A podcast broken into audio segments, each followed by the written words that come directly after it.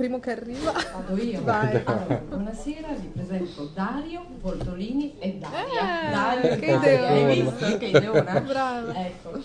E io mi tu sono chi appropriata di que- Io sono Letizia Ah, Curatori ecco. e, e siamo qui, come sapete, per parlare di Foravia. E, innanzitutto, Foravia, Dario, cominciamo così, ora, chiariamo subito cosa significa. Eh, significa fuori dal tracciato, fuori strada, fuori dal seminato, anche eccezionale e cosa strana in generale, insomma, fuori mano. Ecco, quindi cosa strana in generale, fuori mano, fuori programma, ve lo confermo perché non so se qualcuno di voi l'ha già letto, comunque è un libro il cui titolo è Organico al tutto. Dunque, se cercate Dario Moltolini su internet si spaccia per un cinghiale io sostengo interpreta molto bene, non sto scherzando, interpreta molto bene, con molto carattere la parte del cinghiale, però io sostengo che in realtà è una zebra, un animale elegante, indomabile, eccetera. Perché una zebra? Perché leggendo Foravia si ha davvero l'impressione di entrare nella testa di questo animale. Che cos'ha di caratteristico la zebra? Innanzitutto come è noto non si è mai fatto addomesticare dall'uomo, è un animale indomabile, al tempo stesso è il simbolo del bianco e del nero.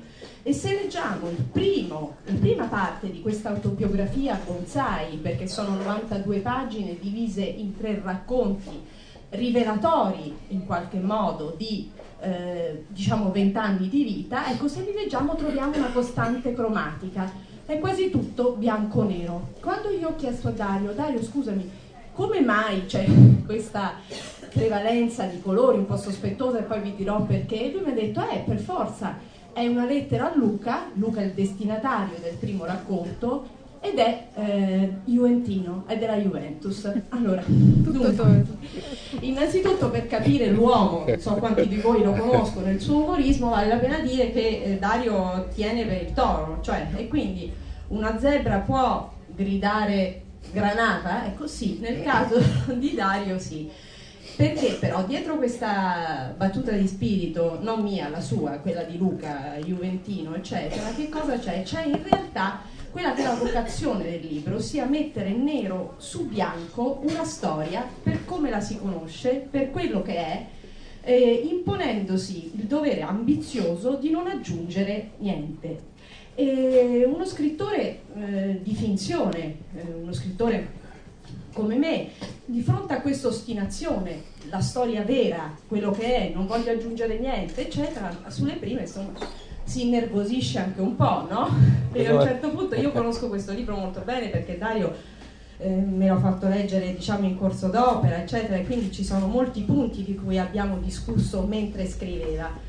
E uno è appunto il centro del libro, che è molto del primo racconto, diciamo, che è il, mm, un luogo eh, strano, che poi Dario vi racconterà, perché vi racconterà perché vi lascerò presto eh, la parola, e che è come intangibile, inconoscibile, succede qualcosa che però noi non sappiamo. Moltissime volte io ho detto a Dario, Dario, insomma, ma che cosa è accaduto quella notte? Ma possibile che non lo sai? Ho capito che è una storia vera, ma cos'è? Cosa succede? Perché stai là dentro? Perché stai in quella macchina? Eccetera. E lui sempre ha detto, è così, è così, io non posso inventarmi perché è così. Io stavo per scaramentare quello che allora non era il libro, ma era una serie di fogli contro il muro, se non che poi mi sono resa conto che il principio che esclude il centro eccentrico, nel vero senso della parola, è quello che ci conduce in tutto il libro, e che quel centro inconoscibile è anche uno spazio sì vuoto, ma che lascia al lettore l'occasione di eh, riempirlo. In questo senso il libro, questa strana autobiografia con questa forma eh, curiosa, come condensata, liofilizzata, eccetera, è un'occasione di lettura fantastica secondo me perché eh, garantisce a chi scrive la possibilità, perché è molto ben costruita e sofisticata nei suoi ehm, veri meccanismi di eh, narrazione e, e non di finzione, eh, di interpretare e costruire leggendo un'altra storia. Questo leggendo accade sempre. In questo libro questa cosa, questo movimento si vede e questo centro vuoto e questo rapporto invece di, eh, de, dell'autore rispetto a questo momento eccentrico che gira intorno a questo momento è estremamente interessante. Dunque Zebra ostinata, nero su bianco, voglio raccontare la storia così com'è e un filo che conduce appunto come dicevamo prima è il titolo, fora via, fuori programma, fuori dagli schemi, eh, in dialetto piemontese, te lo diceva tuo padre, no? Tuo padre ti ha insegnato com'è tutta la frase, dici tutta la frase Dario, scusami. Fuma una cosa fuori via. Ecco, facciamo una cosa fuori, fuori programma, che era nel, nel caso specifico, cioè tornava a casa e ma intanto non vi ho eh, salutati che sono maleducato, buona, buona serata e grazie di essere venuti. E, ehm, nel caso specifico tornava sconvolto dopo una giornata di lavoro alle dieci e mezza di notte del sabato e diceva ma facciamo una cosa fuori via, andiamo al mare. E quindi caricavano me che ero piccino eh, in un plaid e si partiva, insomma, per esempio.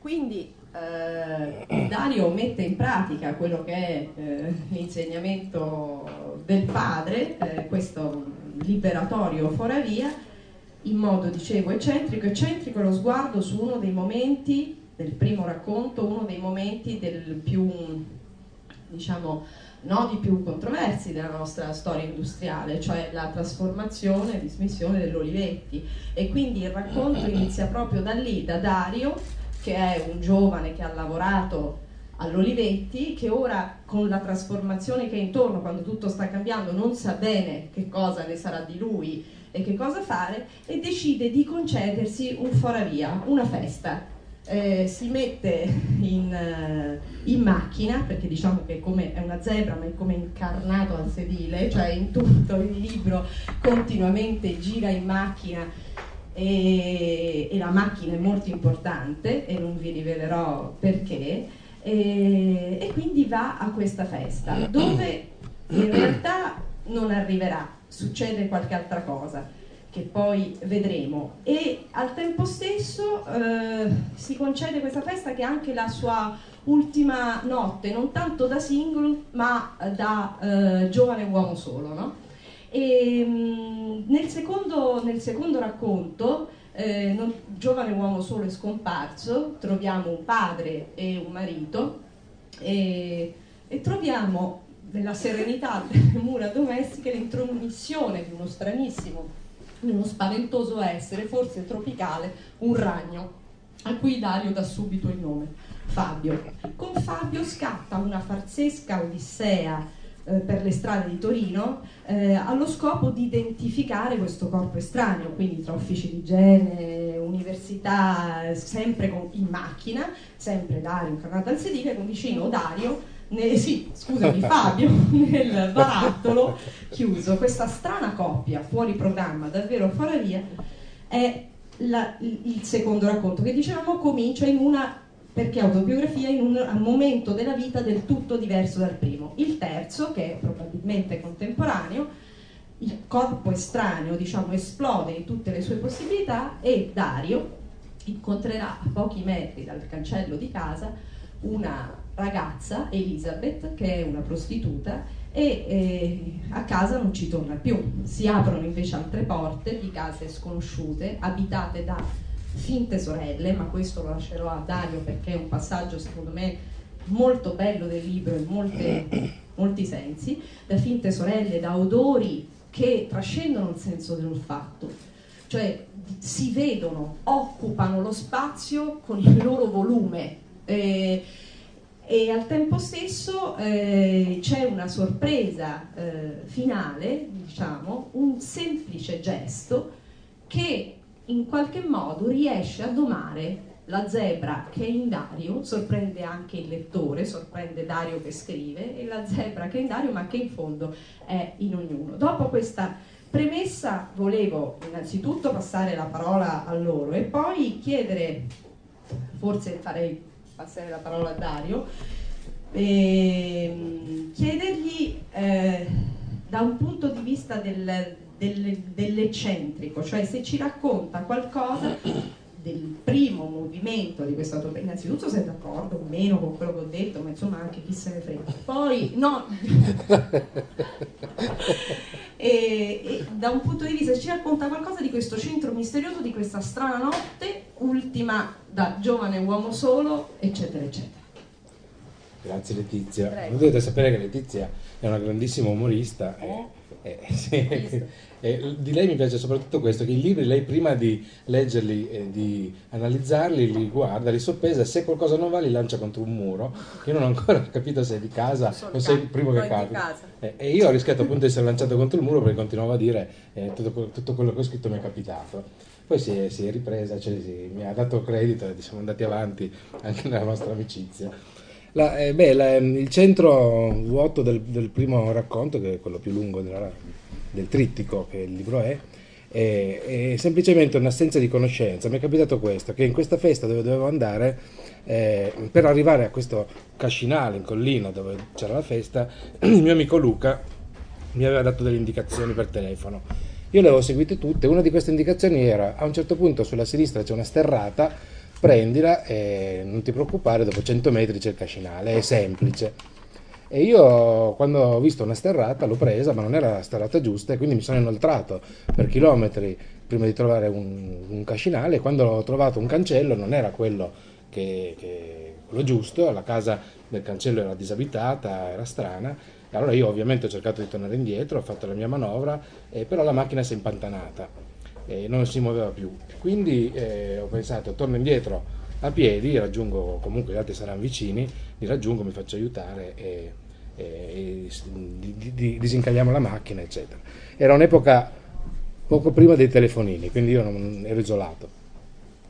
E solo che era diventato notte nel frattempo e mentre io ho fatto i primi passi sulla strada per tornare indietro è scoppiata una canea pazzesca eh, dove tutta la valle misteriosamente era evidentemente piena di, di, di case, di ville non, non, visibili, ciascuna con dei cani da guardia che io mi sono immaginato ferocissimi. Ho pensato che se anche solo un cancello di queste case fosse stato aperto, io avrei rischiato l'azzannamento da parte di un molosso.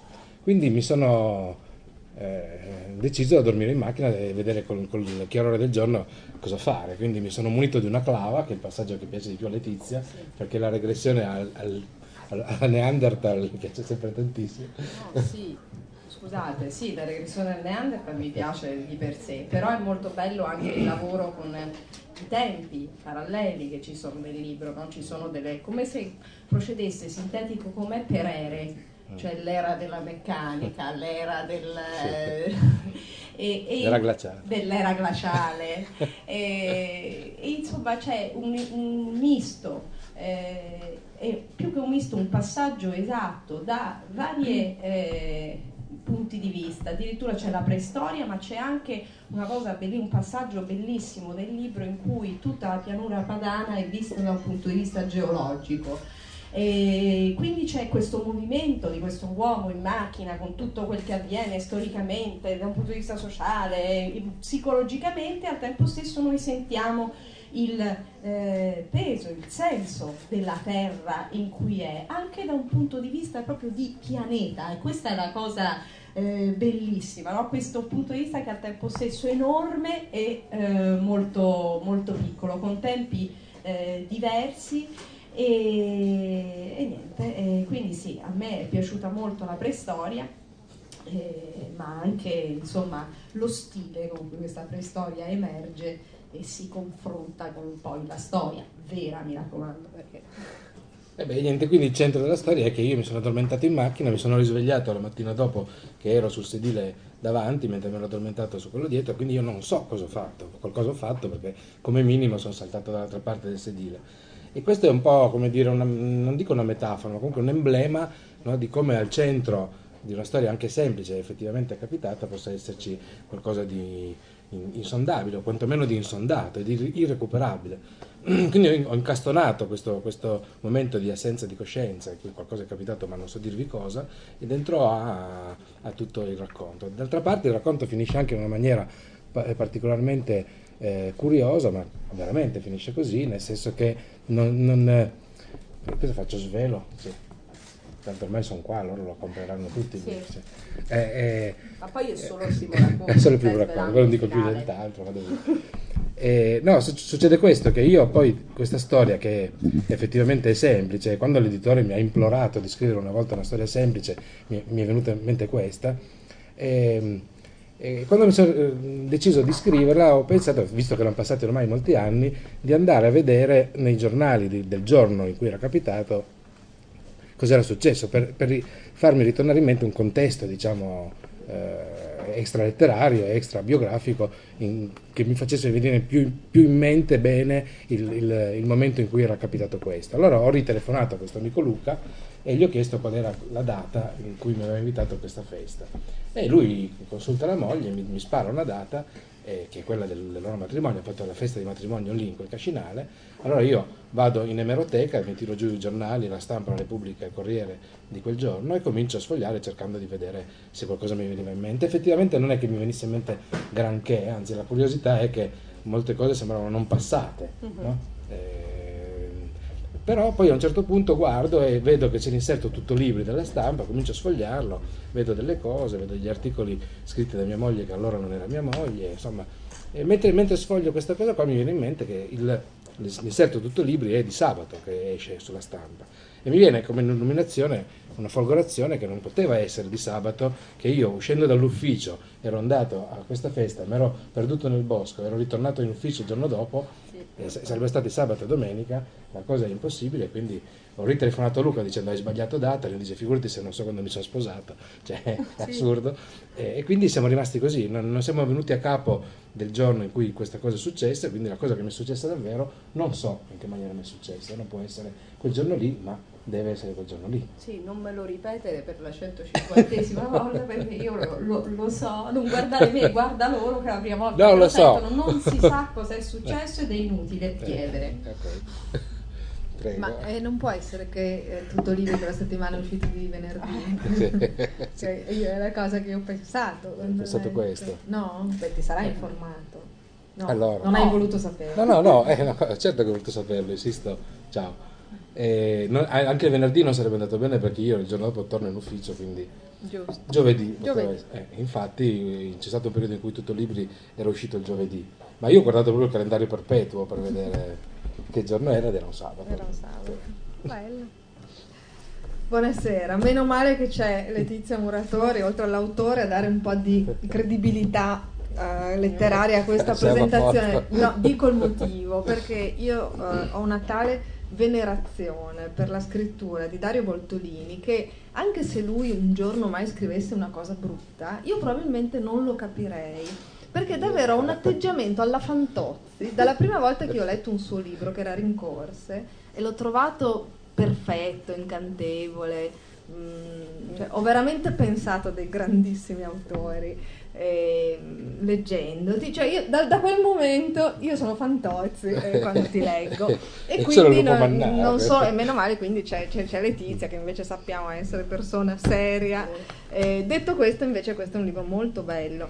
Io sono tra quelli, l'editore, sua madre ed io, che continuavamo a dirgli scrivi un libro leggibile, perché essendo così bravo poi comincia a scrivere delle cose in versi, eccetera, che come sappiamo richiedono dei lettori eh, insomma estremamente eh, insomma, estremamente ben formati e quindi dato che non sono tantissimi e dato che lui scrive così bene meno male che stavolta ci ha dato un libro che è insomma, secondo me incantevole. Questi tre racconti sono perfetti Ehm, io veramente ho, ho poco da aggiungere a quello che avete detto. Il ragno Fabio, beh, il ragno Fabio, a parte che è il cugino di Gregorio, è il ragno, è, è ovvio che sono parenti, Sì. eh, eh, ed è adorato, insomma, è veramente tutti noi questo, questo ragno.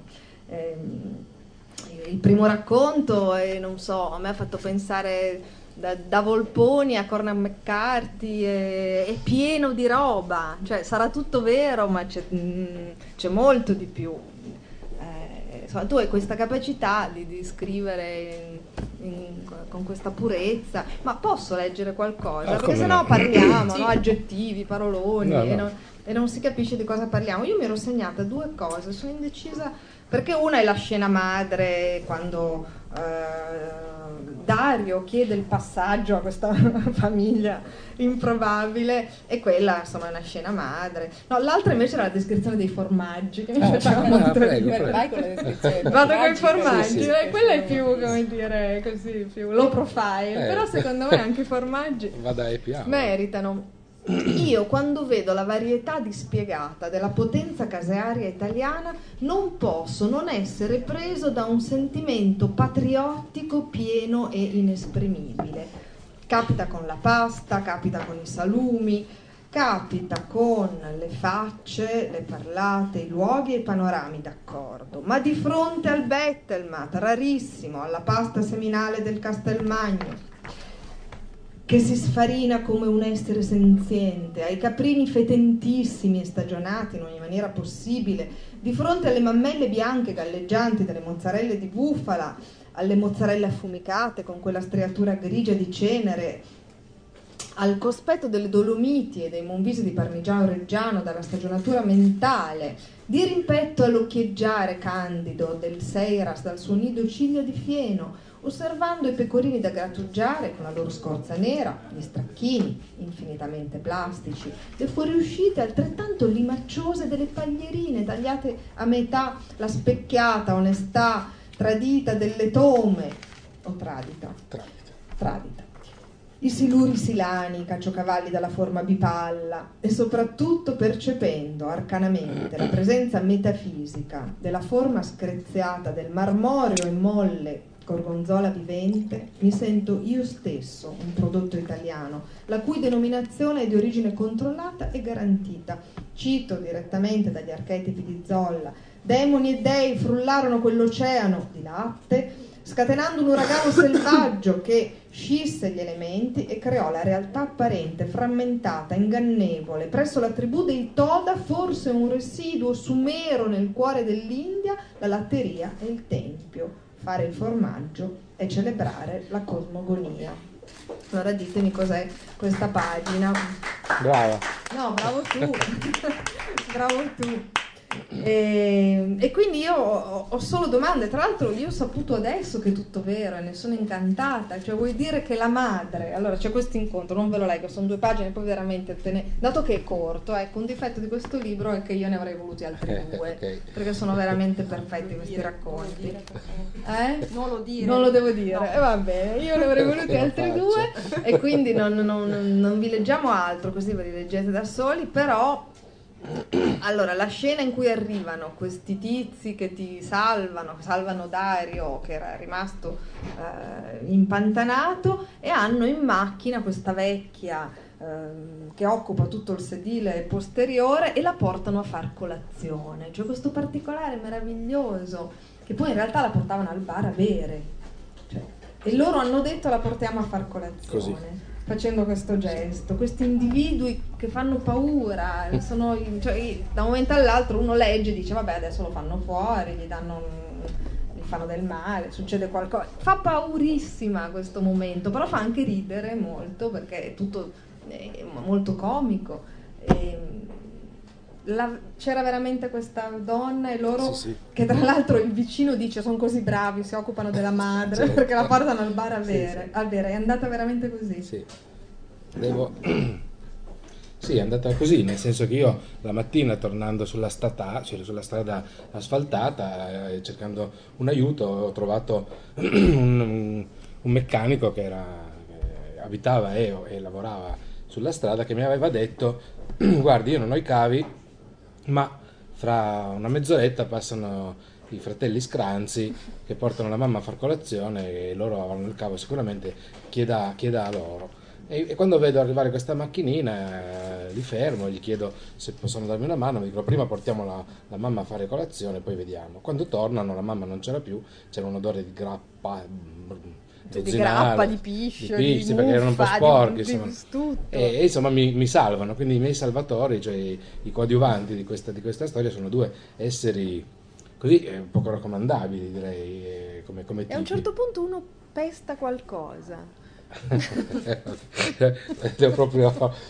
no, facciamo una, una piccola deviazione fuori via, c'è un elemento così anche Letizia è contenta, di invenzione. Ah, meno Eh, male. sì, perché io non, potevo- non mi ricordavo assolutamente come si chiamassero dopo tanto tempo, mi sono inventato il cognome Scranzi. Te lo, guarda, te lo sto ma- per, stavo per- per dire adesso, non ci credo, nemmeno se lo vedo che si chiamano Scranzi. Ecco. Non è possibile, per quanto, ma a parte che l'elemento di invenzione secondo me esiste nel libro e c'è, eh, al di là di questa ottusità di Dario che avrete capito, è vero, è vero, è successo, è successo, è vero, però al di là che è vero, è vero, dov'è l'invenzione voltoliniana, chiamiamola così, nel non accogliere cioè non tanto l'imprevisto in sé guida questi foravia, ma quanto la capacità e abilità, che non è per niente scontata, di abbandonarvisi senza riserve. Cioè Dario si abbandona agli scranzi, si abbandona ai formaggi da un punto di vista dello sguardo, della descrizione, si perde continuamente. Leggendo mi è venuto in mente Herman Brock descritto da Canetti. No? Canetti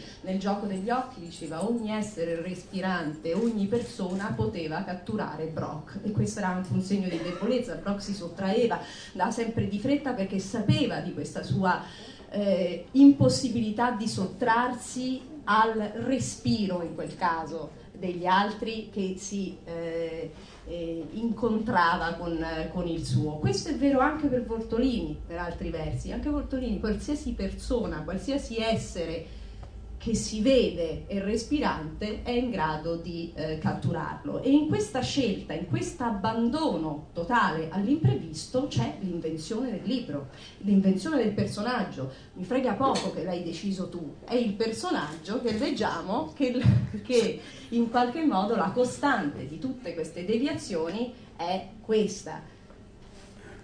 Sì, eh, dove ero rimasto? All'abbandono. All'abbandono. Ah, sì, alla banda. Ma, ma tutti fanno così, voi due che scrivete lo sapete, che tutto quello che c'è è materiale, eh, non solo, è materiale anche spirituale di, di- Mhm. di scrittura, quindi penso che sia una cosa, una dotazione di, di chiunque scriva, insomma. Ti segnalo che in piemontese Brock vuol dire qualcosa di molto più vicino Grazie. a quello che mi sento rispetto a Herman. Eh, beh, comunque tu volevi che io pestassi No, qualcosa? no, ma era così. No, c'è un momento, diciamo, scatologico dove... È servito a Sì, dire che eh. ha inventato qualcosa. Inventato- sì, sono sicuro che, no- che l'ho inventata questa cosa degli scranzi, cioè neanche per sbaglio è vera, perché ho guardato con pagine gialle che in quel paese non ci fosse una famiglia Scranzi, che poteva offendersi. Per la per la- sì, esatto.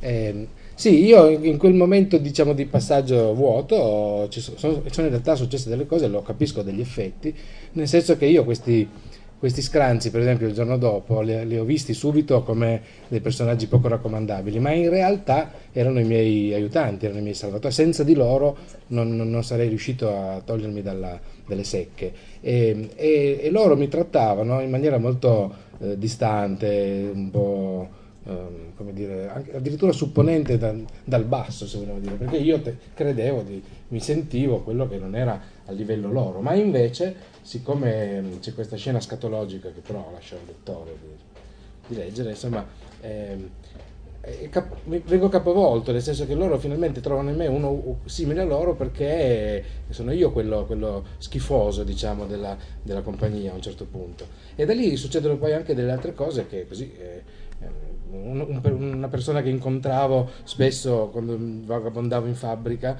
dal giorno dopo, incontrandola di nuovo, ehm, vedo che abbiamo un rapporto diverso, di- come se si fosse invertite causa-effetto.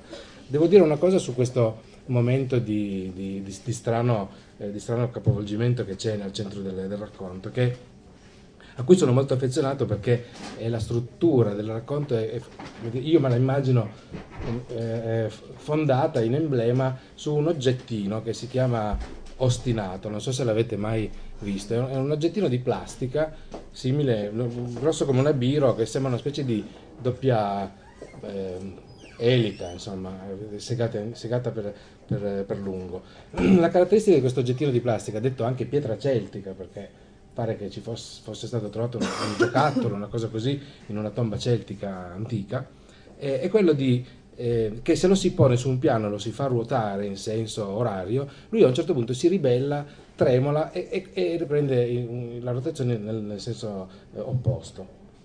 Eh, ostinatamente, per quello che si chiama ostinato, è un, è un gioco, eh, però è in virtù della sola forma questo oggetto non vuole saperne di girare come uno lo vuole far girare, gira dall'altra parte.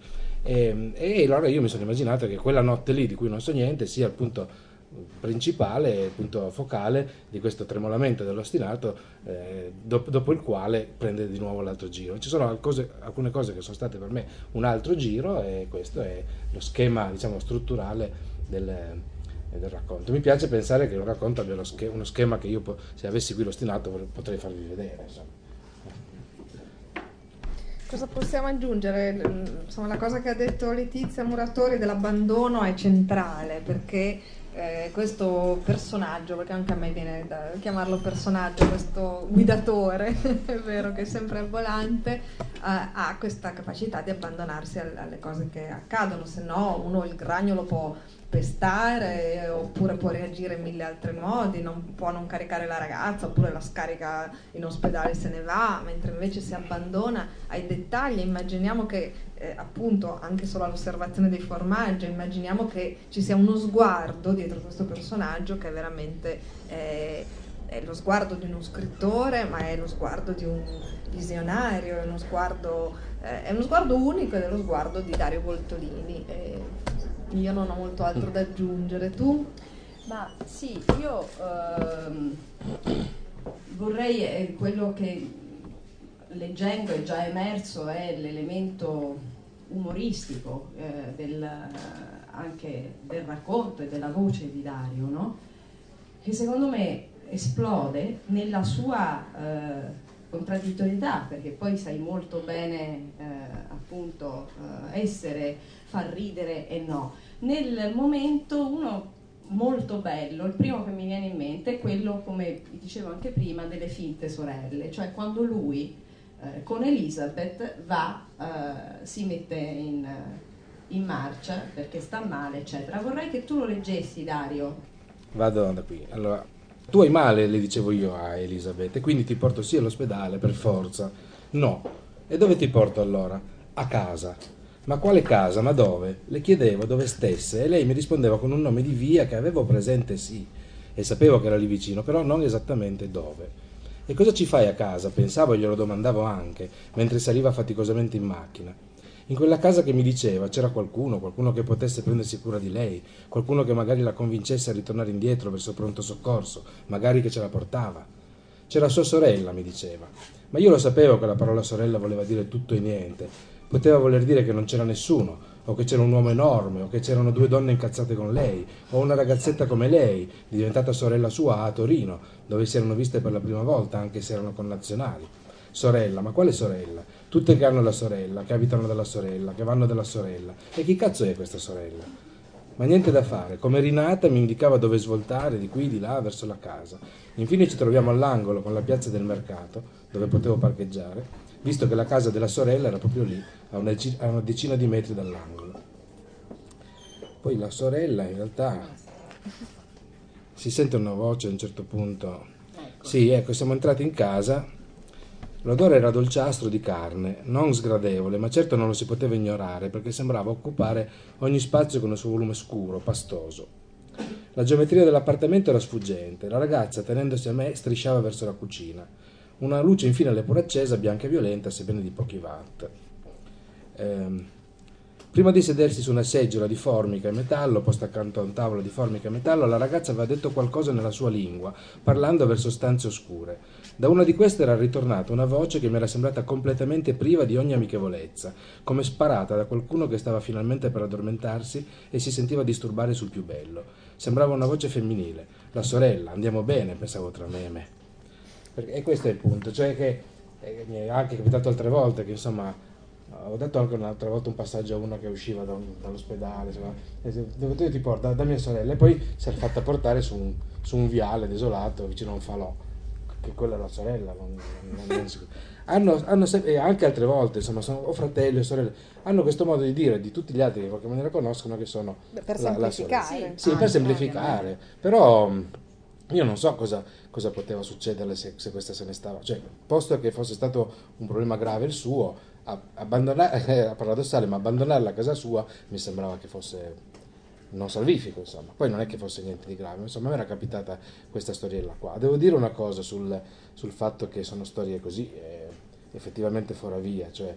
Eh, io penso che probabilmente ogni giorno ci sono delle piccole uscite laterali che, che potre, potrebbero portare fuori via, però non è che possiamo disperdere la nostra vita così, no? eh, come una zebra pazza e basta. No? eh, però a volte capita invece che imbocchiamo con le strade e, e devo dire anche che eh, probabilmente proprio il narratore, non tanto lo scrittore, ma il narratore è quello che è attento a queste possibilità. No?